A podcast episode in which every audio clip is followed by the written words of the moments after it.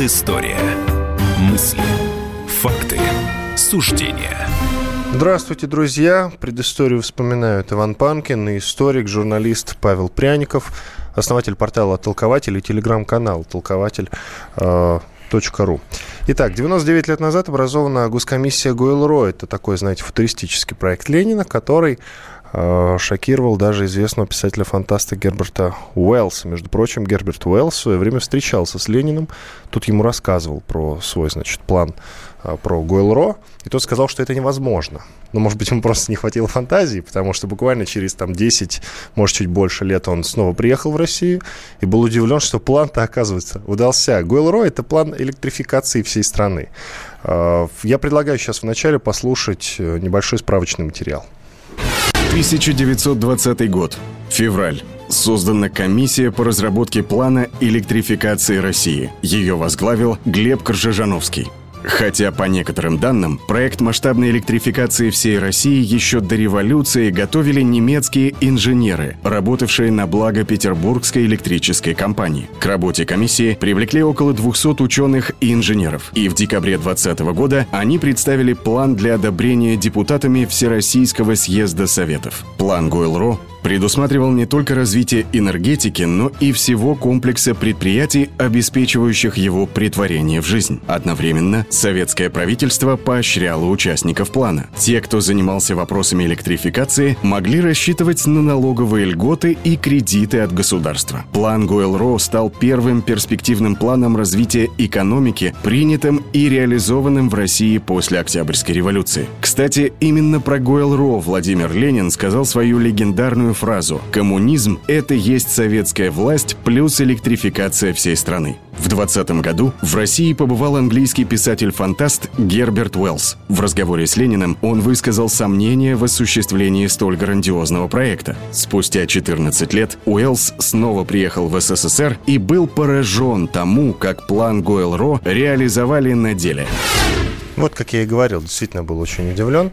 Тут любопытный момент. Э, смотрите, вот я не так давно общался с монархистом, и когда я ему, собственно, об этом рассказал, что, в общем-то, а, вообще-то э, Россия, а первым городом в России было Царское село, который, улицы которого озарили электрические лампы. Вот он со мной, значит, спорил, что какой Гойл-Ро, какие социалисты, если в Царском селе действительно это был первый город в Европе, где действительно, значит, были установлены электрические лампы, и они озарили улицы. Вот. Это не Париж, не Лондон и не Берлин, как многие считают на самом деле. На что я ему сказал, что действительно э, так и есть, но только Россия это большая. Представь, э, значит, сколько Берлинов в одной России может, может быть. Вот. Э, и действительно, после плана Гуэлро, после того, как он, значит, был я не знаю, сформулирован и сформирован, начались какие-то работы, да. Кстати, автором плана является Крыжановский, а не Ленин. Это правда, да? да? это правда. Это правда. Технической части Крыжановский, Глеб Крыжановский, который действительно э, великий организатор электро Э, промышленности нашей и электрических сетей. И более того, я скажу, что вот очень неожиданно среди большевиков оказалось очень много электриков и, и технарей. Я бы хотел просто добавить, да. извини, что буквально через какие-то пять лет как раз а, весь народ хором запел «Мы рождены, чтобы сказку сделать были» у Марш Авиаторов. Это как раз вот где-то в 1925 году была написана эта песня. И вот в 1925 году во всех больших городах России уже были электрические лампы. И улицы, ну, центральные, по крайней мере, были, были озарены. Вот. Да, причем центральные улицы имени Ленина, носившие название уже к 25 году, это точно. Да, действительно, а, электричество появилось в царском селе, но это была такая забава. Забава для наших царей, Неудивительно, что и первая железная дорога в Царское село была проведена. Остальная Россия к тому времени оставалась без железных дорог. А есть простые цифры вот, по выработке электричества. А в 1913 году в среднем на одного россиянина приходилось 14 киловатт-часов выработка. А в США к тому времени 236. То есть это больше, чем в 15 раз больше, почти 20 раз. И Россия по выработке электроэнергии занимала восьмое место в мире, уступая даже крошечной Бельгии. А, действительно, наработки были, вот часто путают преследует, или даже вот монархисты говорят, э, ну, что называется, присваивают себе этот план.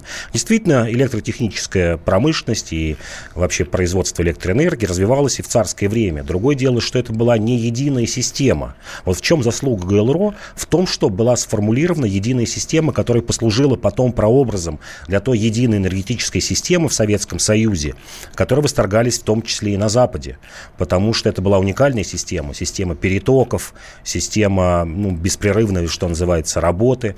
А в, царское время долго не могли понять вообще, какую концепцию принять. Было две концепции. Первая, выработка электроэнергии должна производиться на местах. Вот нужно привезти в Москву уголь или торф, или дрова, да, действительно, на дровах работали электростанции маленькие. Либо нужно делать электростанции на местах, а, там, где добывали это сырье для электростанций. То есть строить электростанцию, например, э, в дальнем углу Подмосковья, как это произошло при Ленине, восточная часть Подмосковья, где Шатурская, например, ну, уже после смерти Ленина видна была, там, где было много торфа. И вот приняли второй вариант, что строить электростанции надо там, где есть сырье, а не там, не в самом городе и подвозить туда. И, естественно, это, конечно, закольцованность. Это когда все электростанции связаны друг с другом. Ведь первый ЛЭП появилась как раз э, в 1922 году протяженностью 100 километров от Каширской э, электростанции в Москву. То есть до этого, еще раз повторю, электростанции были, развивались, там, ну, все же занимали, там, пусть восьмое место в мире, но тем не менее. А вот при Лене была развита комплексная концепция развития электроэнергии. А здесь, кроме Крыжановского, да, вот я говорил о том, что вот так совпало, что большое количество большевиков были заняты в электротехнической промышленности как раз до революции. Это Крыжановский, это Аллилуев, это Красин, это Смедович, это вот прям такие видные большевики, которые занимались э, электроэнергией. И в этом смысле плану Гуэлро повезло, потому что, ну, пожалуй, не было ни одной отрасли такой еще промышленности, где было такое скопление технических специалистов, именно, ну, скажем так, убежденных большевиков. Не в металлургии, не в химии, а вот именно в электроэнергетике. Второе, это, конечно, незаслуженный, забытый у нас э, российско, я бы так сказал, российско-латышско-германский социал-демократ Карл Болот. Вот Карл Болот, а, который родился в Риге, в, в немецко-латышской семье, был одним из первых марксистов и социал-демократов, вынужден был в конце 19 века уехать в Германию, а, стал там видным социал-демократом. И вот его наработки, его книга «Город будущего» – это 1898 год, которая была переведена на русский язык в 1906 году в Киеве, она стала настольной книгой для многих наших электротехников, потому что он первый сформулировал а, вот эту вот концепцию, она звучала прям так. Капитализм – это эпоха пара, а социализм – это эпоха электричества.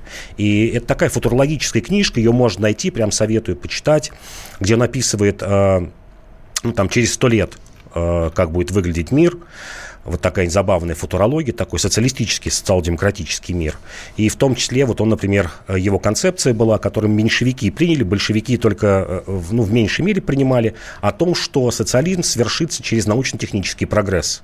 Вот из-за этого, возможно, он был и забыт у нас, потому что большевики говорили, мы социализм построим через революцию, а германская социал-демократия говорила, нет, мы построим через научно-технический прогресс. И вот он там как раз сформулировал те самые единые электрические сети, в том числе на, на, на примере России, как это должно выглядеть, как электричество поможет а, победить социализму. А почему Ленин выбрал к, Крыжижановского вот, для того, чтобы тот курировал проект? Ну, это был видный большевик, это действительно видный большевик, это человек э, высокообразованный, ну, человек, так говорили, подкованный э, марксистской идеологией, человек верный. И более того, э, в чем была важность не только его, а вот Красина, Смедовича, Аллилуева, в том, что они смогли привлечь в план ГУЛРО вот тех самых э, царских спецов, когда говорили, вот технических специалистов. Были военспецы, которых, например, Троцкий привлекал в Красной армии, а были технические специалисты. Те, которые не уехали за границу, поверили, а поверили именно к. Вот если туда пришел, э, ну, какой комиссар, какой-нибудь Дебенко, условно говоря, э, с э, таким минимальным образованием, неизвестно еще, остались бы вот те царские специалисты, которые работали бы над планом ГУЛРО. Иван Панкин, историк, журналист Павел Пряников в студии радио «Комсомольская правда». Мы сейчас прервемся на пару минут. После перерыва будем уже говорить на другую тему. 250 лет назад в Российской империи введены бумажные деньги. Помогло ли это поднять экономику страны, выясним. Оставайтесь с нами.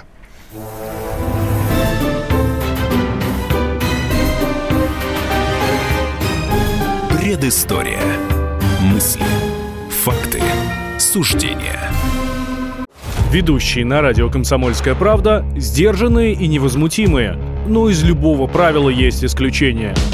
Дай по морде мне. Встань и дай. Хочешь уважаемый, стекло хочешь? такое? Давай. Вот Что ты не говно в эфир кидаешь? Я- Ты несешь какую-то хрень. Мы расстреляем его из водяных пистолетов мочой. Самый горячий парень радиостанции в прямом эфире. Исключение из правил с Максимом Шевченко. Слушайте по вторникам с 8 вечера по московскому времени.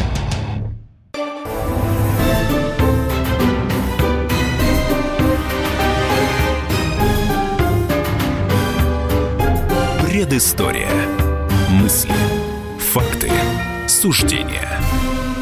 В студии радио «Комсомольская правда» по-прежнему Иван Панкин и Павел Пряников, историк, журналист, основатель портала и телеграм-канала «Толкователь». Мы продолжаем, как я и анонсировал, замечательную тему. Ща- О замечательной теме мы сейчас будем говорить и вам рассказывать. 250 лет назад в Российской империи введены настоящие бумажные деньги. А, Назывались они ассигнации, да, кстати? Именно, да. на тот момент. Так вот, будем выяснять, помогло ли это как-то поднять экономику страны. А до этого, получается, рубль был железный, да? Да, именно. Медный, как- медный, какие, кстати? медный, серебряный и золотой. Вот Во. прям сейчас скажу, соотношение было 50% было медных денег от всего обращения, 10% золота и 40% серебро. И Россия была одной из первых стран, где действительно были введены ассигнации. И введены были не только потому, чтобы развивать промышленность, а из-за старой болячки российской, которая была решена только в середине 19 века. Это дефицит серебра. А, вот вся монетная система нашей страны развивалась на привозном серебре. Вот начиная от образования Киевской Руси или там Новгорода с 10-11 века и вот до середины 19 века на привозном серебре. Своего серебра не было. Я хочу сразу уточнить. То есть, получается, мы закупали Мы у кого-то закупали. серебро, чтобы делать деньги, Именно, правильно? именно Гениально. отдавали свои товары для того, чтобы купить серебро и сделать на них деньги. А об- Из. из, да, Из из, них да. деньги. Вот я приведу пример, сколько требовалось серебра для обращения денежной системы. Вот за все время правления Петра I было использовано 750 тонн серебра на чеканку монет, а добыли за это время 2 тонны внутри России. То есть 748 тонн было закуплено серебра. Всегда был дефицит серебра и золота в России. Если медь уже э, там в се- в 17 веке нашли э, большие залежи, была своя медь, чем, кстати, объясняется, что 50% оборота приходилось на медь. И вот весь 18 век прошел в лихорадочных поисках серебра. Действительно обнаружили на Алтае, потом, когда Россия шла в Восточную Сибирь, обнаружили в районе Иркутска, но эта добыча все равно была на уровне, ну, вот в лучшие годы это 15-20 тонн, тогда как требовалось 40 50 тонн в конце 18 века серебра. То есть перешли не от хорошей жизни, потому что действительно дефицит монет, еще раз повторю, и золота, и серебра. Перешли на эти ассигнации. Ассигнации с ними был интересный момент. А, Был момент интересный в том, что они были привязаны к медным деньгам. Вот именно к той самой меди. И вот рубль можно было разменять только на медные деньги, либо на золотые и серебряные с неким процентом, а, с некой комиссией. Но, тем не менее, это действительно оживило оборот. Это очень серьезно оживило оборот. Причем а, деньги были придуманы не для наличного расчета в большей мере, а для бизнеса. Для бизнеса, для купечества, для помещиков, для уплаты налогов. Это хотя бы говорит о том, вот а, доказывает этот факт, что самый низкий номинал этих ассигнаций был 25 рублей. То есть не было ни рубля, ни трех, ни пяти, ни десятки, то, что потом в де- в в 19 веке появилось. Что такое 25 рублей? Ну, вот можно сказать, что чиновник среднего уровня зарабатывал тогда 60-80 рублей в год. То есть это 5-7 рублей в месяц. А, напомню, самый низкий номинал 25 рублей. То есть э, вот этими ассигнациями зарплату, какие-то вот каждодневные траты, их не использовали. А, Государство стимулировало а, как бы использование ассигнаций. Например, а, одно из положений гласило, что как минимум 5% своих налогов бизнес или помещик должен заплатить ассигнациями. Вот 95% а, м, металлическими деньгами, 5% ассигнациями. Тем не менее, это оживило, день, э, а- оживило финансы, оживило экономику, влили огромное количество. Первоначально 100 миллионов рублей было напечатано. Это была огромная сумма. А Какое-то время удавалось эту сумму удерживать, не допечатывать деньги. Но с началом э, турецких войн, русско-турецких войн в 1780-х годах, перешли к допечатке денег. Это то, что называется инфляция. И деньги начали стремительно обесцениваться. И появилась вторая беда. А, Это подделка тех самых ассигнаций. Самый распространенный вид подделки был, когда подделывали, была такая еще купюра 75 рублей. Вот э, двойку меняли на семерку, э, и там дописывали вместо 20 э, 70. Э, ну, где-то в темных углах Российской империи, где не особо умели еще так разбираться в водяных знаках и в прочих вещах, эти деньги принимали, и в какой-то момент, вот там к, тысяч, к концу э, правления Екатерины II, до 10% денег было фальшивыми, вот как неудивительно. И приходилось э, время от времени делать новую денежную реформу, ту же бумажную денежную реформу. Вот первый раз сделали в 1786 году, кстати, когда определили в 96 году привязали рубль к серебру, вот до этого напомню, к меди.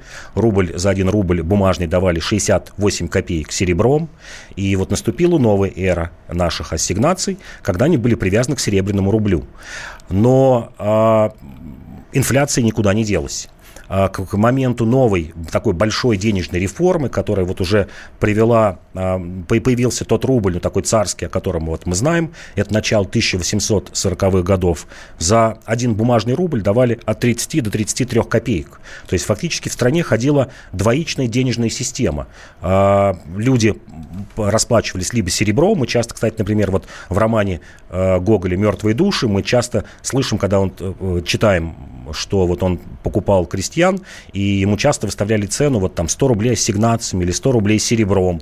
Сегодня нам вот удивительно, ну, ассигнациями или серебром, а в то время человек понимал, что 100 рублей серебром это в три раза больше, чем просто а, денежными ассигнациями.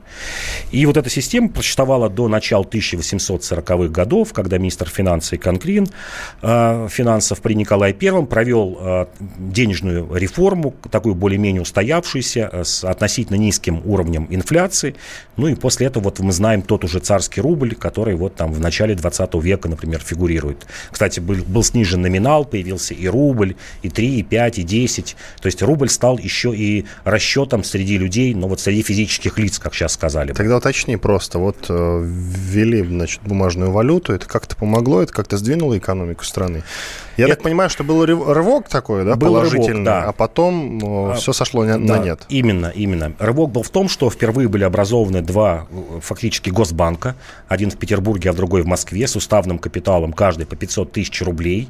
То есть э, э, денежная реформа шла одновременно с появлением банковской системы. И я бы сказал, что это был такой банк, ну, как сейчас сказали бы, клиент-ориентированный, потому что до этого был, э, были, был, появился банк для помещиков, где ты мог закладывать крестьян и под залог крестьян крестьян либо своей земли получать кредит. То есть такой вот узкоспециализированный, как сейчас сказали бы, корпоративный банк. А вот вместе с ассигнациями появилась настоящая банковская система, когда ты мог получать кредиты под другие залоги, ты мог менять одну валюту на другую, спокойно менять, ну вот медные деньги на серебряные, серебряные на, на золотые или там золото потом на бумажные деньги. То есть относительно, ну, для того времени полноценная банковская система. Это раз. А второй, это действительно дефицит денег. А, потому что есть старая а, правило э, такое, которое гласит, такое старое правило экономистов, что э, худшая валюта приводит к порче лучшей валюты. Вот если у вас обращается одновременно хорошая и плохая валюта, хорошая валюта э, будет вытеснена плохой. Это, кстати, мы видели по примеру по концу НЭПа, когда ходил и, золотой, и золотые деньги, и серебряные деньги, и когда люди эти деньги начинают использовать в форме накопления – вот если, если совсем просто объяснять, если у вас ходит золотая, серебряная и медная монета, то рано или поздно золотая и серебряная монета останется в сундуках или будет э, функционировать ну, вне такого денежного рынка. И будет у вас ходить все время медная монета. Это вот такое правило. Вот ассигнации все же это правило изменили. Изменили правила, когда люди понимали, что это относительно надежная валюта, даже при той инфляции, которая была. Кстати, инфляция была и в, в металлическом а, измерении. Например, за время Екатерины а, рубль серебряный уменьшился а, в своей массе с 34 до 28 грамм. И проба серебряная была уменьшена с 77 до 72. То есть было 77% серебра в монете, а потом 72% стало. То есть этой инфляции были подвержены и, э, скажем, деньги из драгоценных металлов. Но главный принцип это действительно тот, что оживился торговый оборот. Оживился торговый оборот, когда люди не стали прятать э, в сундуки вот золотые и серебряные монеты, стали использовать бумажные ассигнации. И это оживило в том числе и внешнюю торговлю, потому что рубль, ну не сказать, что был конвертируемый, но тем не менее в, в, в своих расчетах и иностранные импортеры, экспортеры стали использовать эти ассигнации. Ну вот ты говорил о том, что наступила инфляция. Когда бумажная деньга, что называется, да, бумажная валюта получила второе рождение? Ну вот второе рождение – это реформа денежной с 1840 по 43 год она шла, когда обменивались вот эти старые ассигнации на новые ассигнации, когда рубль был привязан еще раз э, к золотому и серебряному содержанию. А, причем интересно, когда вот мы часто, я когда рассказываю об этом, сразу вспоминаю о том, что очень похоже было на Павловскую реформу. А, например, в, в это время, с 40 по 43 год, а, в Петербурге был обмен старых ассигнаций на новые без ограничений. В Москве ограничение было 3000 рублей, а в уездных городах 100 рублей. Вот, вот такое интересное. И значительную часть вот этих пустых денег удалось, э, что называется, оставить без обмена, потому что не успели из каких-то дальних углов привести большие суммы денег. Вот чем-то было похоже на Павловскую реформу в конце перестройки. Иван Панкин и Павел Пряников в студии радио «Комсомольская правда», историк, журналист, основатель портала и телеграм-канала э, толкователь.ру. Мы продолжим после совсем небольшого перерыва, 4 минуты, это после рекламы и хороших новостей. У нас будет еще впереди две очень интересные темы, которые мы обсудим. А, в четвертый, я хочу особо ответить, мы, как всегда, вернемся к замечательной теме. А, продолжим а, цикл о правителях России, об Александре II поговорим. Оставайтесь с нами.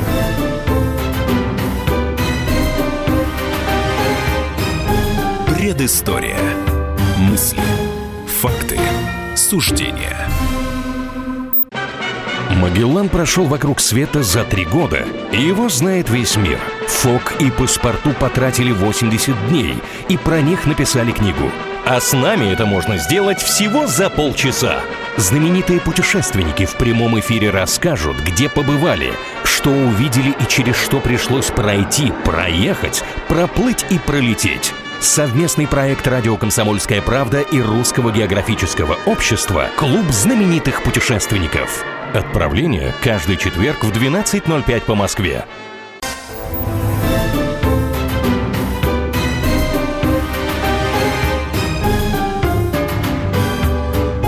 Предыстория.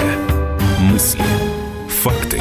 Суждения студии радио «Комсомольская правда» по-прежнему Иван Панкин и историк, журналист, основатель портала и телеграм-канала «Толкователь» Павел Пряников. Итак, в этой части мы поговорим про декабристов. В 1816 году, как раз, кстати, вот в эти дни, возникло тайное общество «Союз спасения» или «Общество истинных и верных сынов Отечества». Ну и в целом, конечно, поговорим про декабристов. Оказывается, вот а, не декабристами они назывались. Это было вот «Союз спасения» или «Общество истинных верных сынов Отечества». Какое-то странное длинное название. Но не в 16 году появились декабристы, декабристы, а годом ранее, в 1815, правильно? Да, да. Декабристы, конечно, они были названы, потому что декабрьское восстание было в 1820 1925 году, а себя они предпочитали называть республиканцами или, или русскими республиканцами. Первое э, тайное общество, которое впервые заговорило о том, что вот России нужны изменения, нужна конституционная монархия, а кто-то уже шел дальше, говорит, что никакого царя не должно должна быть республика. Это был орден русских рыцарей. Это 1815 год, и основал его такой ну, удивительный вот для меня и для, для многих человек по имени Матвей э, Мамонов – это был крупнейший землевладелец, у которого было 90 тысяч э, десятин, то есть почти 100 тысяч гектаров земли, 15 тысяч крепостных, и которого э, можно назвать вполне первым русским националистом. Вот когда мы говорим о декабристах, э, мы часто упускаем в том, что это было русское национальное движение, первое – я понимаю, почему в советское время об этом предпочитали не говорить. Ну, считалось интернационализм, не надо выпячивать этот вопрос. Но вот тот же а, Матвей а, Мамонов, в нем это вот наиболее ярко проявилась э, черта русского национального освободительного движения. Во-первых, его программой было либо истребление, либо сделать так, чтобы прогнать всех иноземцев сделать власть чисто русской. Его вот главная претензия была э, в том, что у власти стоят немцы, немецкие цари, это так и было. А тот же э, Матвей Мамонов был признан сумасшедшим официально после того, как в 1825 начале 26 года отказался присягать Николаю Первому с такой вот э, репликой, что я немецкой скотине присягать не буду. Хм. И если мы заметим а дальше, вот будем смотреть на движение декабристов, ну мы их одним словом будем называть декабристов, вот эта тема русского национального освободительного движения, она везде присутствует. Везде говорится о том, что царь немецкий, что засилье немцев, э, и у славян нет своего правительства. Еще вторая тема, э, такая, которая, ну, историки они знают, специалисты, а вот широкое общественное мнение а, обычно до него не доходит это у декабристов был тесный, тесный союз и дружба с польскими националистами. Они считали Польшу а, таким идеалом устройства, как должно быть устроено вот, будущее общество. Потому что в 1815 году Александр I даровал Польше конституцию. А, в Польше оставались э, большие свободы у дворянства, у шляхты, как тогда говорили. А, Польша, как тогда казалось, шла ну, на всех парах к такой реформации, к европеизму. А самое главное, что поляки были славянами. И э, был даже такой союз, э, кстати, такой довольно-таки самый боевой, я бы так сказал, он возник э, в 1823 году. Это союз славянских братств, который так и назывался – Союз славянских братств. Они мечтали о том, что Россия, Польша, а в будущем и, и, и Чехия соединятся в единое государство, в такую конфедерацию славянскую. Через 40 э, лет эту идею подхватил э, анархист Бакунин о такой пан-европейской федерации в Восточной Европе. Вот у декабристов это все было. Вот кроме того, что декабристы были э, за уничтожение крепостного права, за ограничение монархии или вообще ее полную ликвидацию. Все стояли за такую аристократическую республику, что должен быть двухпалатный парламент. Первый это вот от регионов, как сейчас сказали бы, от, от такой крупной знати, а второй вот выборный, кстати, не от крестьян, а от мещан, горожан и от мелких дворян. Везде э, во всех этих движениях, которых было там 5-6 в тайных, из которых вышли декабристы, нигде не говорилось о том, что э, после освобождения э, крестьян от крепостничества они должны стать гражданами, получить э, избирательный голос, участвовать в жизни государства. Ну, для того времени это тоже было нормальным. То есть вот сегодня нам кажется, ну как исключить 90% населения из, например, избирательного процесса, когда мы знаем, что нас все равны, могут голосовать и быть избранными куда-то. А в то время в той же Англии это были сословные ограничения, либо э, имущественные ограничения, либо, либо сословные еще кое-где в Европе. То есть для того времени это все равно считалось передовым, что вот мы не даем голос тем, у кого нет, например, имущества или имущества недостаточно. Даже вот в центре либерализма того времени в Англии эти ограничения существовали весь 19 век. Не говоря уж о том, что женщины нигде не имели права голоса. Что а... касается, извини, что касается вот этого тайного общества, э, но был же какой-то человек, который, собственно, их сдал, да? Да, был удивительный человек. Вот когда я говорю о том, что э, вот были тайные общества, в которых от, одной из главных идей провозглашалось такое русское, э, русское государство без немецкого царя. Если мы заметим, что большинство декабристов, ну прям подавляющее большинство, носили славянские э, фамилии, э, Пестель, Муравьева, Апостолы и так далее. Все вот такого мы знаем, Панины. Э, довольно-таки мало среди них было немцев или представителей э, других национальностей. И получилось так, что действительно а, ну, прямо вот в подтверждение того, что, а, ну, в то время, вот в первой трети 19 века интересы русской аристократии и иностранцев расходились внутри России, прямо в доказательство этого послужило то, что сдал декабристов еще при Александре Первом летом 1825 года такой человек по имени Иван, в скобках Джон Шервуд, англичанин по национальности, чистый Батюшка. англичанин, а, родившийся в 1798 году в Англии. И вот когда ему было два года, его отец приехал из Англии сюда работать и служить. Здесь поменял сын уже имя с имя Джон на Иван. И а, он служил в Уланском полку под Киевом, там, где было южное общество, тайное общество. А, произошло это в 25 году, ему уже 27 лет, а, карьера его продвигалась слабо, он был всего лишь унтер-офицером в 27 лет, а, вступил в это тайное общество, узнал, что оно существует, и первым делом донесение Аракчееву. В июле 25 года Аракчеев его срочно вызывает в Петербург. Вот этот вот унтер-офицер, англичанин, встречается с Александром Первым, рассказывает ему все, что существует такое тайное общество. Аракчеев Э, отдает приказ следить за лидерами общества. Это вот то, что уже мы можем понимать, что через полгода, в декабре 25 года, в общем, высшие сановники уже знали о том, что э, такие общества существуют и готовится э, восстание. Восстание было назначено на 1826 год, э, когда еще, ну, как думали, что будет жив Александр I. И почему восстание такое получилось скомканное в декабре 25 года? Потому что никто не понимал, никто не мог предвидеть, что царь умрет так быстро, скоропостижно в Таганроге. Не успели подготовиться. А, вот отделения этих тайных обществ, они существовали в 15 городах России. Самый крупный, конечно, был Петербург, а, Киев, Москва, Одесса. Ну, еще вот 11 других городов. И предполагалось, что все выступят одновременно вот в этих 15 точках. К этому времени будет сформулирована программа, а, будут выбраны уже люди, которые смогут занять пост царя. Кстати говоря, вот одно из тайных обществ предполагало, что им может стать Спиранский, это такой вот реформатор при Александре Первом. Ну, кто-то наделял Муравьева апостола, кто-то пестали этими данными, э, э, этими а, полномочиями. Одно из предложений было, что на переходный этап, пока не состоятся выборы, должна быть диктатура из 4-5 человек. Это вот прям такое подражание, конечно, во многом еще Великой Французской революции.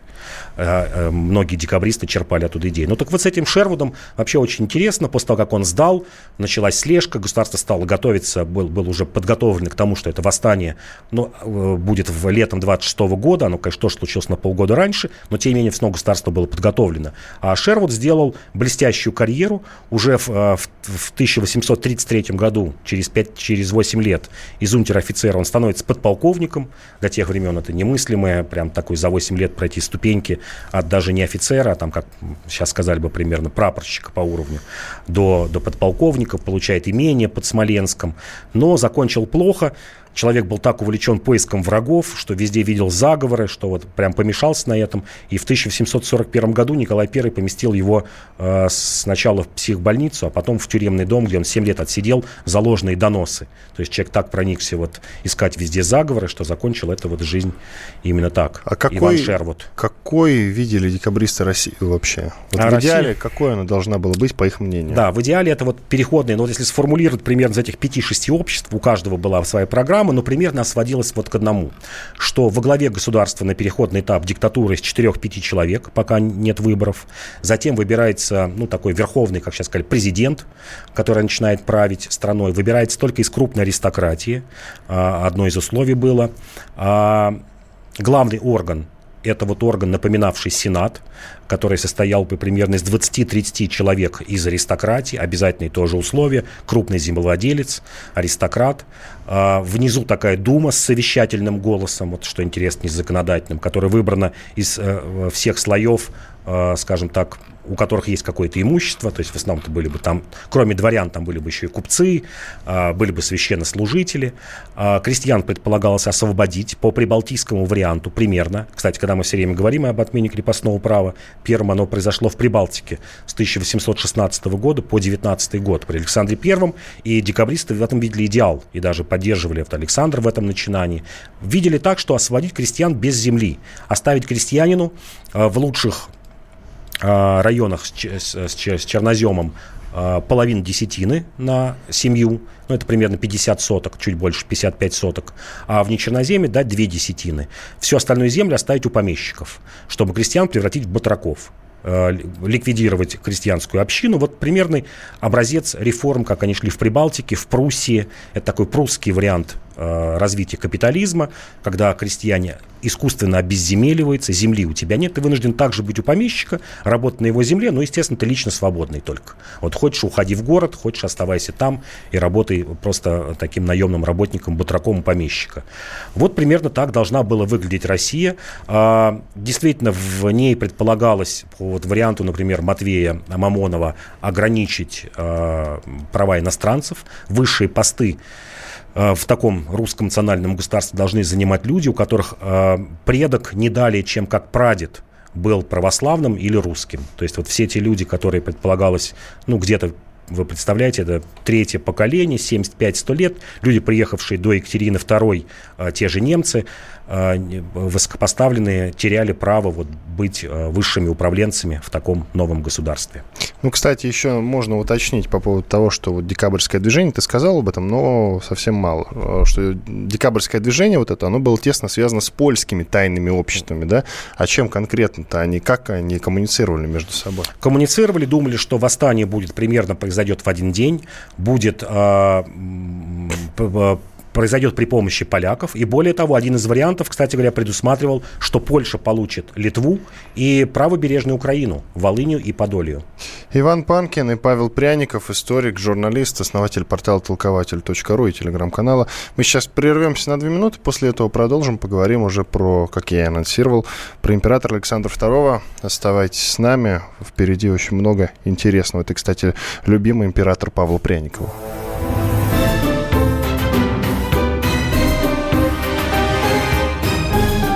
Предыстория. Мысли. Факты. Суждения.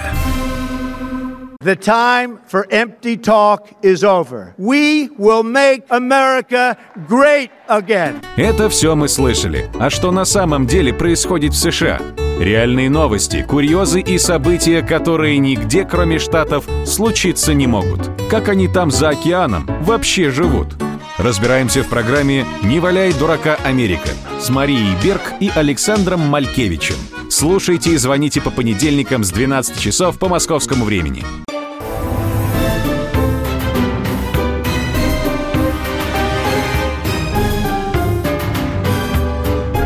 Предыстория.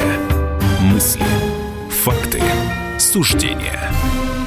Продолжается эфир. Иван Панкин и историк-журналист Павел Пряников в студии радио «Комсомольская правда» по-прежнему. Финальная часть у нас э, традиционно отдана под цикл о правителях России. Вот мы сейчас очередь дошла до Александра II. Вот чем он отличался, конечно, от Александра э, Первого и от Александра Третьего поговорим. Но и, конечно, про отмену крепостного права э, немножечко. Вот сначала расскажи, когда он пришел к власти и при каких обстоятельствах? Ну, пришел в 1855 году, после смерти своего отца Николая Первого. А, пришел тоже неожиданно, как всегда у нас часто случается, потому что смерть Николая I для многих была неожиданной. А, пришел относительно ну, молодым человеком для того времени, хотя уже и а, были цари гораздо моложе его, тем не менее, все же 37 лет, и правил, правил 26 лет. Это один из таких царей-долгожителей, и при котором Россия коренным образом преобразилась. Вот Иван правильно сказал, почему я люблю один из моих любимых царей, Александр II. Это царь, который радикально преобразил Россию. Вот все, что могло в ней произойти положительного, ну там 90% вот произошло при Александре II. Это, конечно, освобождение от крепостного права, это реформы во всех, во всех областях. Вот сейчас мы говорили про ассигнации реформы Конкрина, в 1840-х годах, который, кстати, был воспитателем Александра, одним из воспитателей Александра II. Но вот кроме, была еще одна финансовая реформа, реформа земского самоуправления, судебная реформа, множество реформ экономических, военная реформа, э, тоже одного из э, лучших наших министров обороны в то время Малютин. И Россия выходит из э, международной изоляции. Здесь вообще надо в самом начале сказать, что из себя представляла Россия в 1755 году, вот начало правления Александра II. Россия, которая проигрывает Крымскую войну, Россия оказывается в международной, полной международной изоляции. Финансы все разрушены на войну. А, Англия пытается добить Россию, тоже такой факт малоизвестный. Англия хотела идти дальше, расчленить Россию, добиться ее полного уничтожения. И Александр II как раз вступает в тяжелые переговоры, подписывает Парижский договор, по которому мы все же ну, с относительно какой-то честью выходим из этой крымской кампании.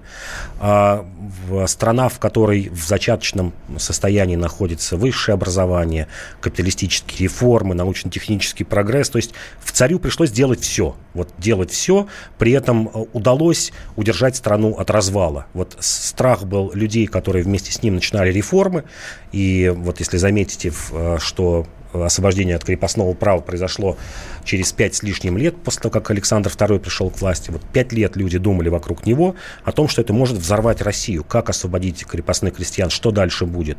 Как такое, э, например, привести сюда э, технических специалистов, там сделать много кредитных банков, начинать строить железные дороги, торговать с Западом, акции свои продавать предприятия на Западе, открыться, то есть полностью миру, отменить ввозные пошлины, которые были очень тяжелые для бизнеса, в первую очередь импортеров, ну, скажем так, для потребительского рынка. Отмена пошлин была снижена в 10-20 раз. То есть такая либерализация экономики полная. Как такое допустить людей из низких сословий, из крестьян, из мещан э, к высшему образованию и вообще к высшим постам? То есть это впервые со времени Петра Первого низы, вот люди не дворянского происхождения получили, ну такие, как сейчас сказали бы, вертикальные лифты и в госуправлении, в высшем образовании, в армии, когда начинает офицерский корпус из дворян разбавляться людьми не дворянами. Ну, то есть Русь, я бы сказал, вот Россия преобразилась полностью. И действительно, в чем-то люди, которые окружали его в этих реформах, оказались в чем-то правы. Вот именно это освобождение людей, раскрепощение России, оно привело к тому, что Александра II убили народовольцы – И этих покушений было семь. Вот седьмое покушение стало удачным для народа Вольца. То есть все время, вот начиная с 1866 года и до его смерти в 81 году, 15 лет, вот Александр II провел в страхе перед тем, что его могут убить каждый день. Вот э, в прямом смысле слова есть его дневники, где он часто писал, что вот этот день сегодня может оказаться последним, когда царь все, все знал про свою судьбу и, видимо, догадывался, что, скорее всего, так и, и закончится. Ну да, в результате теракта он погиб. Э, при нем действительно был очень высок э, рост общественного недовольства. Чем конкретно он был связан? Вот подробно. А рост общественного недовольства был связан с тем, что люди хотели продолжения дальнейших реформ. Вот когда открывают все шлюзы, люди вздохнули, что называется, свободы.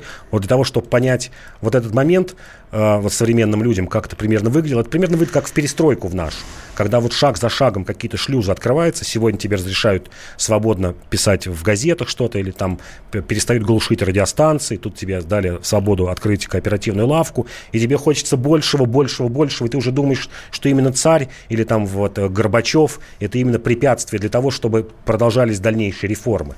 Вместо того, чтобы вот подождать, чтобы поступательно к этому идти, вот система начинает, что называется, рушиться. При Александре II эту систему удалось удержать, а вот систему общественного недовольства причем с обеих сторон. Вот с одной стороны народовольцы, которые хотели еще большего открытия э, шлюзов, еще большего, например, ассигнований на народное образование, хотели парламент. И, кстати говоря, Александр II при нем э, эти разработки велись. Вот мы сейчас говорили о декабристах, которые хотели конституционную монархию, ограниченную парламентом. Как ни странно, здесь вот э, Александр II сам этого хотел. А, сделать в, поначалу парламент ну, такими совещательными функциями, избираемый парламент, с которым он просто советовался. А в будущем, когда обкатает эту систему, вот что называется, вот эта система а, таких постепенных реформ, сделать и законодательным органом. Но народовольцам хотелось большего, хотелось, чтобы не надо ждать, что там через три года это будет, хотим сейчас, и чтобы не совещательный голос был, а законодательный. Вообще ограничить твою власть царя, пусть будет только парламент. И вообще нужно просвещать народ. А, были действительно серьезные проблемы в деревне после открытия, после отмены крепостного права.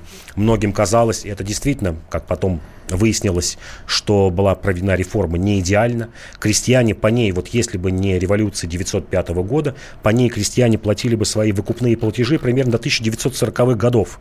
Вот если бы царская власть сохранилась, крестьяне бы расплачивались за землю перед помещиками или перед государством, которое за долги часто забирало землю у помещиков, расплачивались бы еще 80 лет, вот до 1940-х годов. То есть это была такая кабала. Ты э, до тех пор, пока не выплатил деньги, долги перед помещиком, какие-то недоимки, ты не можешь уйти из деревни. И фактически крепостное право-то отменено, ну, де юра, а де-факто ты остаешься фактически таким же крепостным. Ты остаешься в деревне, пока не выплатил свои долги, паспорт тебе никто не даст. Паспортная система существовала.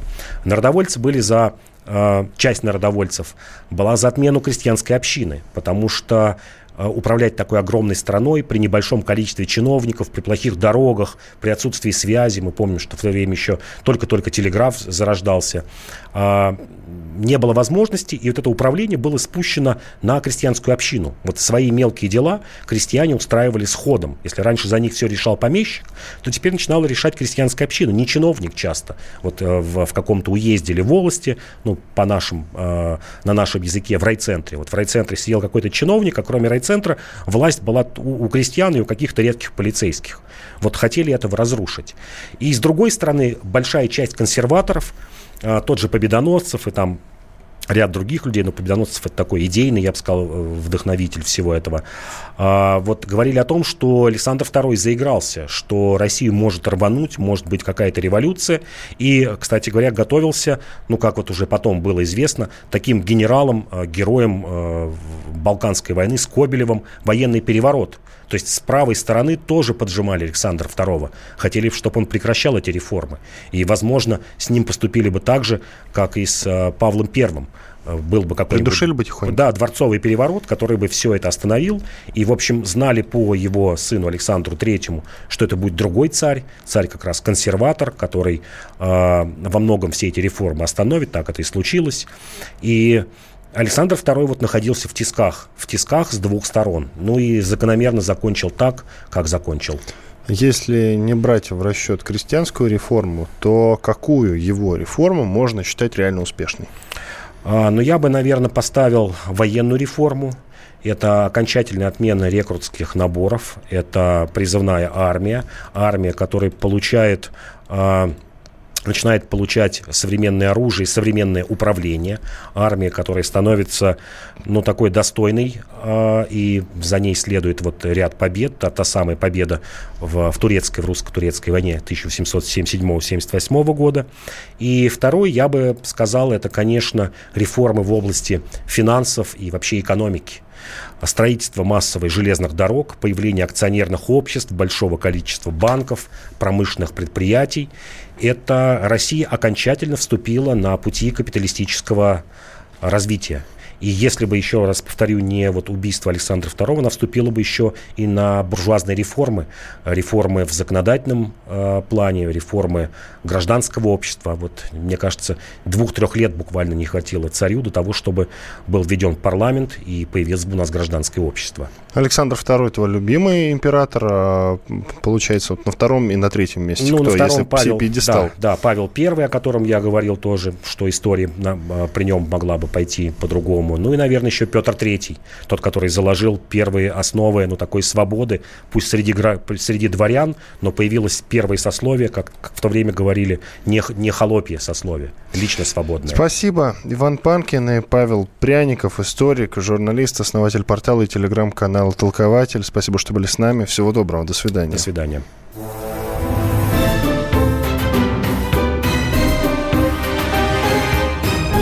Предыстория. Мысли, факты, суждения. Псы гоняются за котами. Так всегда было и так всегда будет. Такова жизнь. Как подружить домашних питомцев, чем кормить и когда водить к ветеринарам. Каждую субботу в эфире радио «Комсомольская правда» вот такая зверушка. Самая живая программа про братьев наших меньших. Советы ветеринара Ильи Середы. Не пропустите.